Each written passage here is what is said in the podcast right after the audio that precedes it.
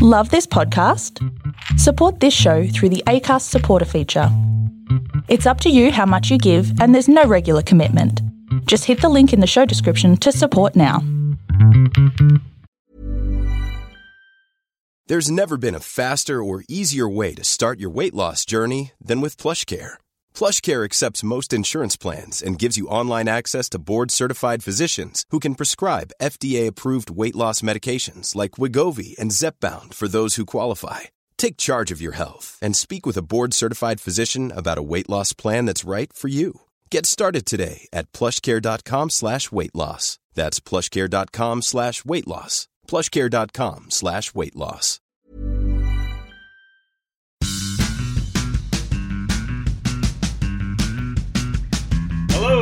Welcome to the Story Chunder, a podcast where six people tell true but unbelievable stories from their lives. Every week, we meet at Backdock Arts in Fortitude Valley for a live event, and these are the highlights of some of our favorite stories at the Chunder. My name is Matt Young, and I am your host. Our first story chunder was on the 3rd of February 2020, and to be completely unique, we decided to use that ever popular theme of firsts. As this is our first podcast, we are still learning, so if our audio levels are a little bit off, just bear with us this time. You've been warned. And our first storyteller for the evening is Henry Kafoa. Henry is an actor and singer here in Brisbane, as well as a singing teacher. And he decided to tell us the story of the first time that his grandfather saw him on stage in a musical. Enjoy the story Chanda. Great. So my first today, it's a little bit tenuous. It is a first, but um, it's more an excuse to tell the story. Um, so uh, I'm going to tell you the story about the first time that my grandparents saw me do a show that wasn't like a school kind of get up and sing kind of thing. So uh, I went to the conservatory uh, ages ago, and I grew up on Tweed Heads. So they maintain that it took them two and a half years to come and see me in a show because of the distance. It's about everyone knows what Heads is, yeah? It's like an hour and a half away. It's not that far, but it is a bit of a pain. I maintain uh, that my grandfather was boycotting the performances because he was waiting for us to do West Side Story. no, I am serious. He loves West Side Story. For a, for a birthday present, it would have been eight, nine years ago. He got me the video of West Side Story, like I'd never seen it before. But he got it for me on VHS. and this is well after DVDs came out. He's like, every time I go to tell him we were doing a show, I'd be like, oh, we're going to do, we're doing Fit on the Roofs. Oh, that's great. But I just, I don't understand why you can't do one of the classic shows. Like, I don't know, West Side Story.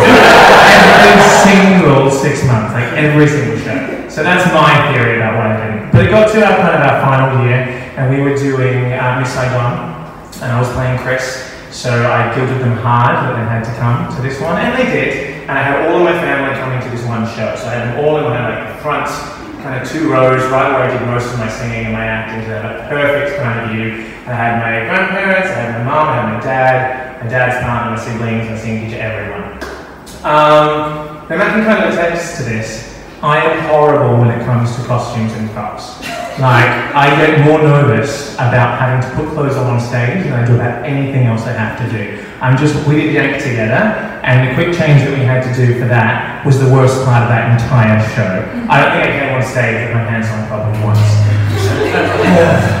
so, uh, yeah, so Miss Saigon, uh, there's a section where uh, Chris sings uh, Why God Why, and it's just after he's met Kim, who's the love interest, they've kind of gone off together and have sexy time, and they come back home and he sings Why God Why. Yeah? So in that period of time, we've run off, I have this quick change. It's like 15 seconds, 20 seconds while some other stuff's happening on stage with the engineer and stuff is changing. And I have to take off my jacket, put my jacket on the end of this bed, and then take off my shirt. Kim puts on a shirt that looks like mine.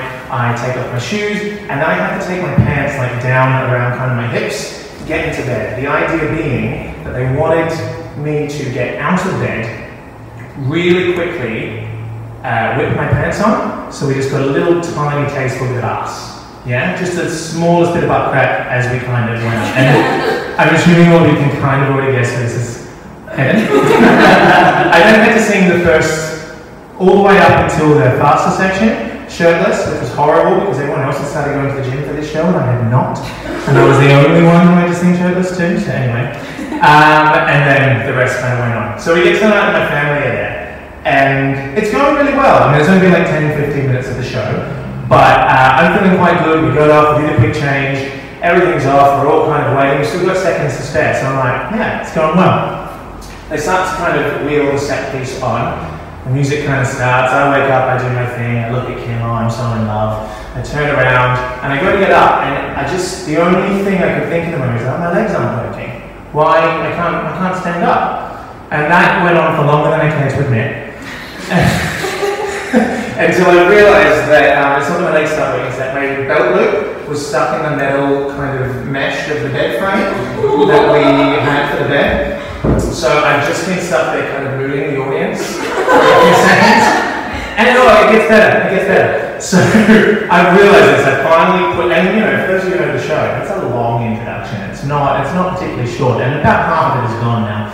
Um, I've got to, okay, I'm going to this off. So I can only describe what I did next as like a really awkward twerk to try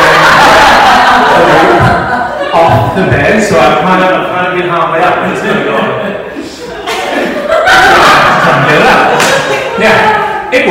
eventually. And like five or six shakes in, and then it was it was good. And then I turn around and I'm still singing while I'm kind of doing myself up, and the rest of the show went kind of well. I'm mortified. All I can think about is that my grandparents like right there in the prime mooning position. I forgot that the person who got it the worst was our musical director, who unfortunately had to sit there watching my ass. Like, oh well. Um, we got to the end of the show. I finished. I kind of laughed about it. I was okay. Went to go talk to my family, and they were all nice. They were kind of avoiding the elephant in the room when I was saying, "Oh yeah, that was really nice. You did a good job. It's great we finally got up here." And my grandmother was just quite quiet uh, to the side. So I turned to him, oh, said, what do you think? And he took a second, he was like, yeah, yeah, look, it was good, but uh, mate, I'm glad that we took two and a half years to come here. I saw more than enough of you tonight. That's the first time they saw me. Thank you, Henry, and I will not be able to get that image out of my mind for a long time. Our next storyteller is Judi Young. She's a television actress and an author. She's best known for playing Rhonda on Lunatics with Chris Lilley on Netflix. And Judi's going to tell us a story about the first house that she ever purchased. So my stories have of a different vibe than anyone else's because it's kind of way I am. Um, so my first is going to be a bit of a metaphysical thing about the first time I bought my first home. And there are three phrases that get thrown around in life, especially when you go through a rough time, and they are, oh, don't worry, when one door shuts in your face, another one's going to open, and everything happens for a reason, or if the doors keep shutting in your face, it's just God sending you down the wrong path. And normally if you go through a rough time, it's, you just want to punch the person that's telling you that. Thanks Karen, not helping.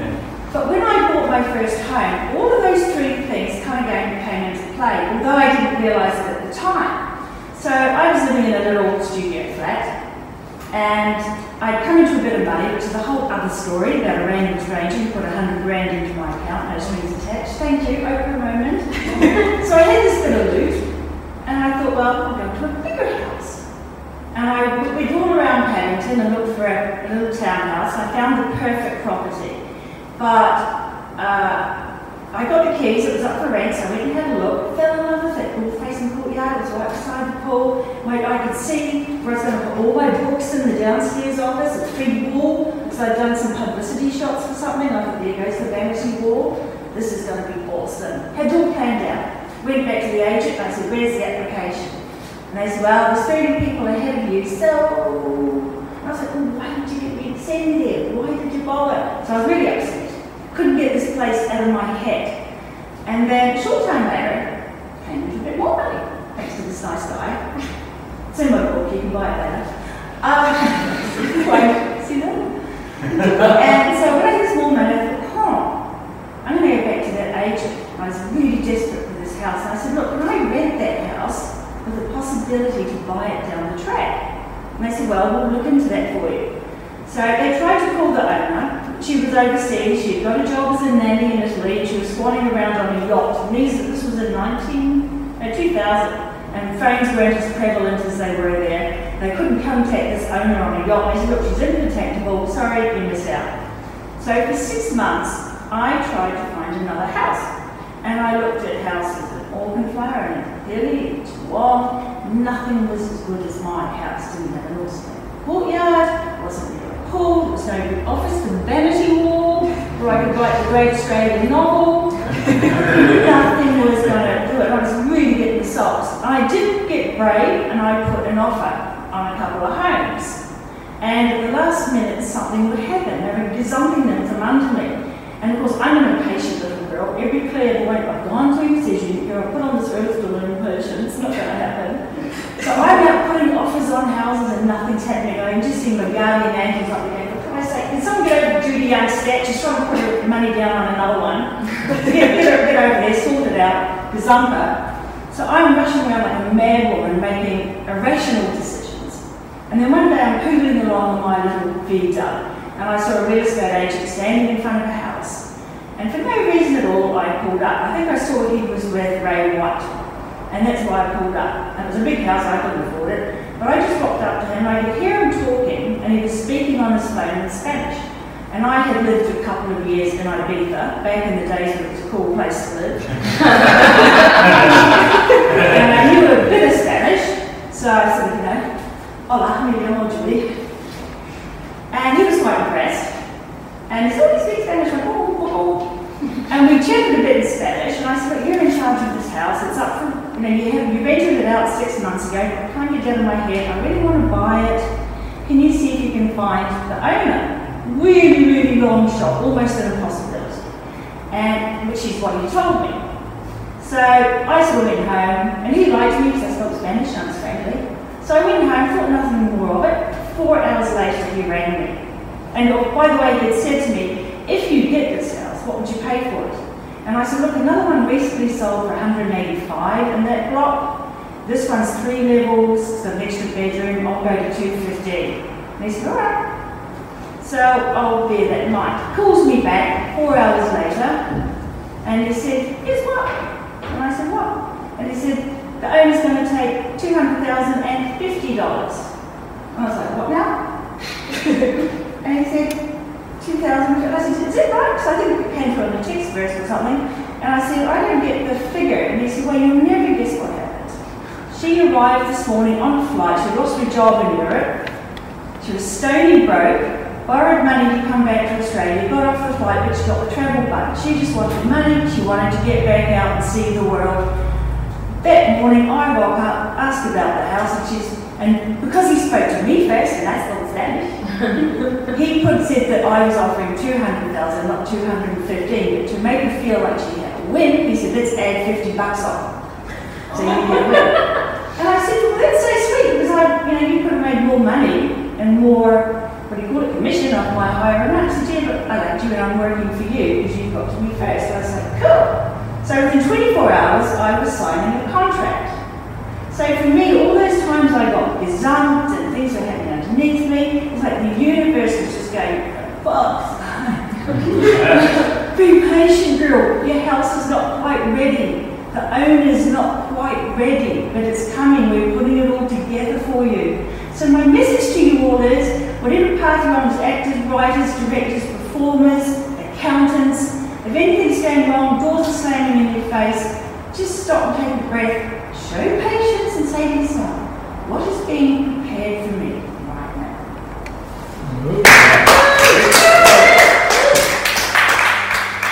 To buy Judi Young's book, Living with Lucy, visit her website at www.judiyoung.co. And don't forget to watch Judi in the hilarious Lunatics on Netflix. Our final storyteller is Aurelie Roque. Ray is originally from the United States, but lives here in Brisbane, where she can be seen later in the year in Cluedo, the immersive experience with Brisbane Immersive, as well as various concerts and theatrical productions. Enjoy Ray's story about one of the first times she suffered a case of mistaken identity. Um, all right. Well, I'm gonna tell you the story.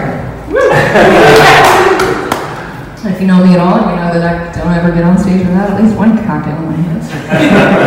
um, this happened. Dating myself just a little bit. Tell me I look young later, please, later.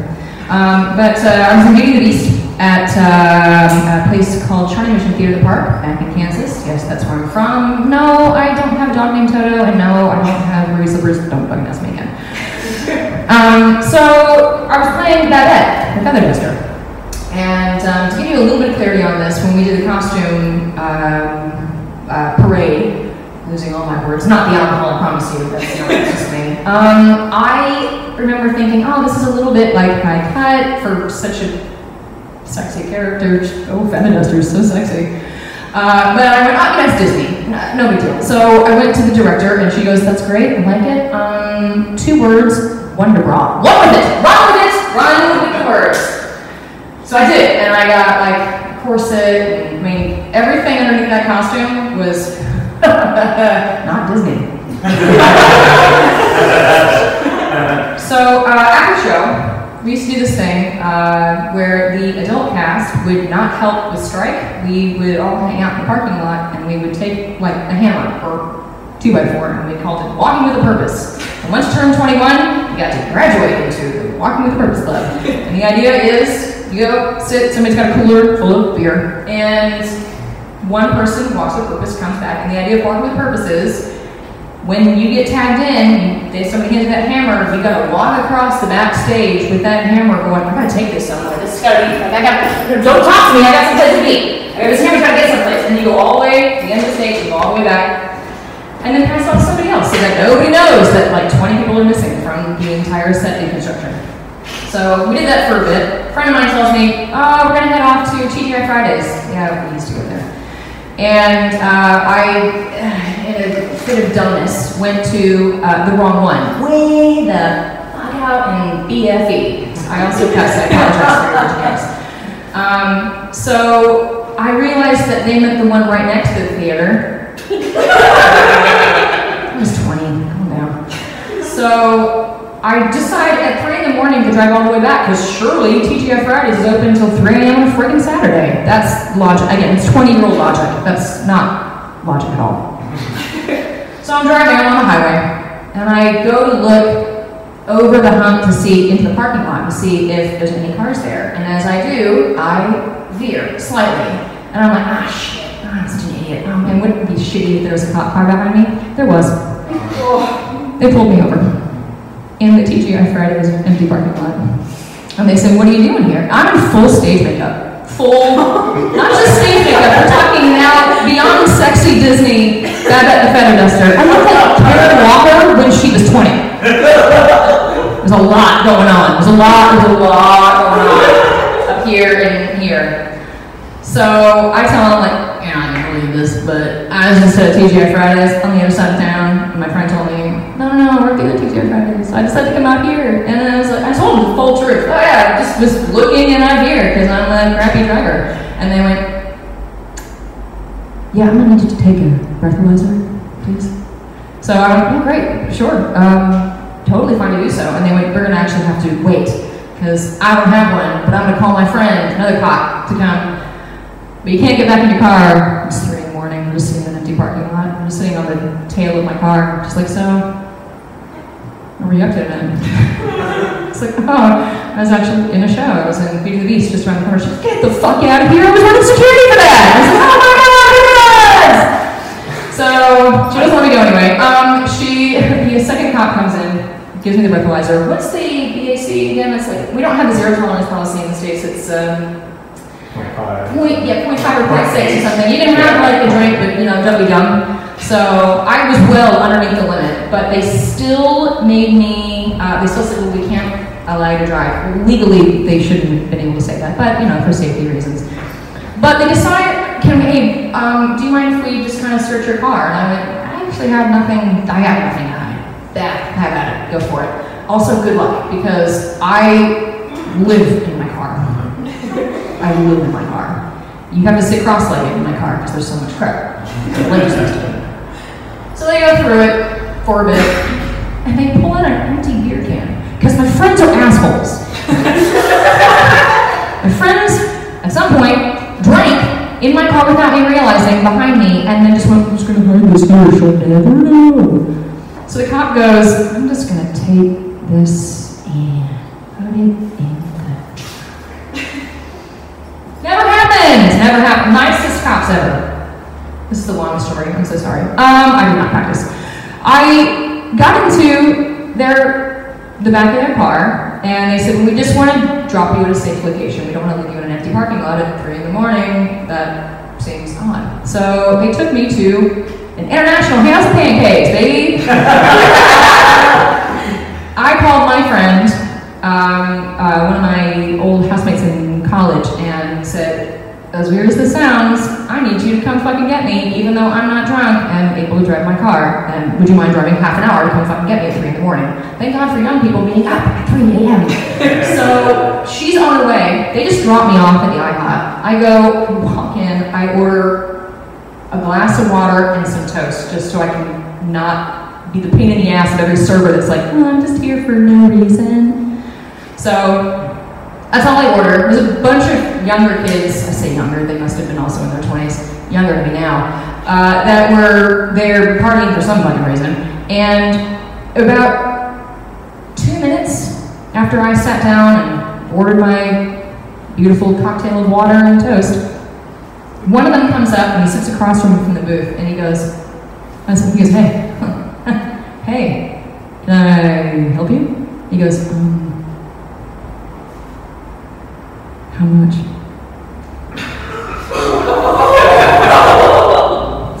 For what?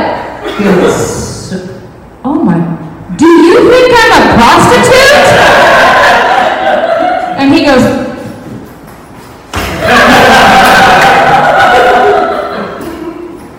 It's at that point I remember I'm wearing a shirt that has cowgirl on it that she's going,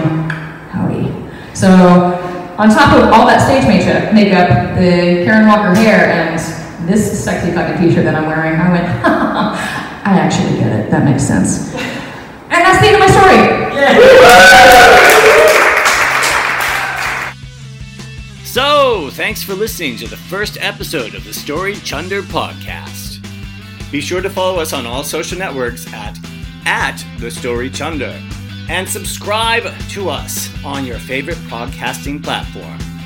We look forward to seeing you soon with more stories of unbelievable true tales from Brisbane, Australia with the Story Chunder. Thanks for listening.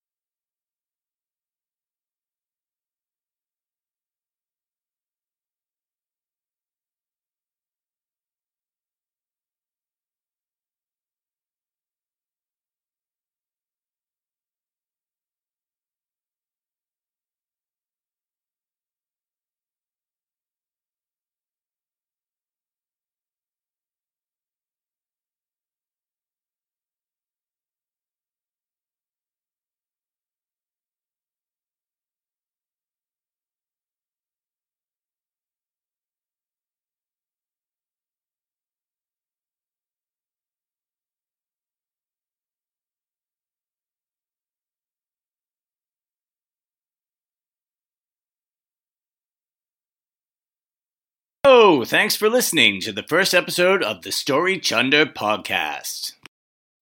So, thanks for listening to us. So, thanks for listening to the first episode of the Story Chunder podcast. Planning for your next trip? Elevate your travel style with Quince. Quince has all the jet setting essentials you'll want for your next getaway, like European linen, premium luggage options, buttery soft Italian leather bags, and so much more. And is all priced at 50 to 80% less than similar brands. Plus, Quince only works with factories that use safe and ethical manufacturing practices.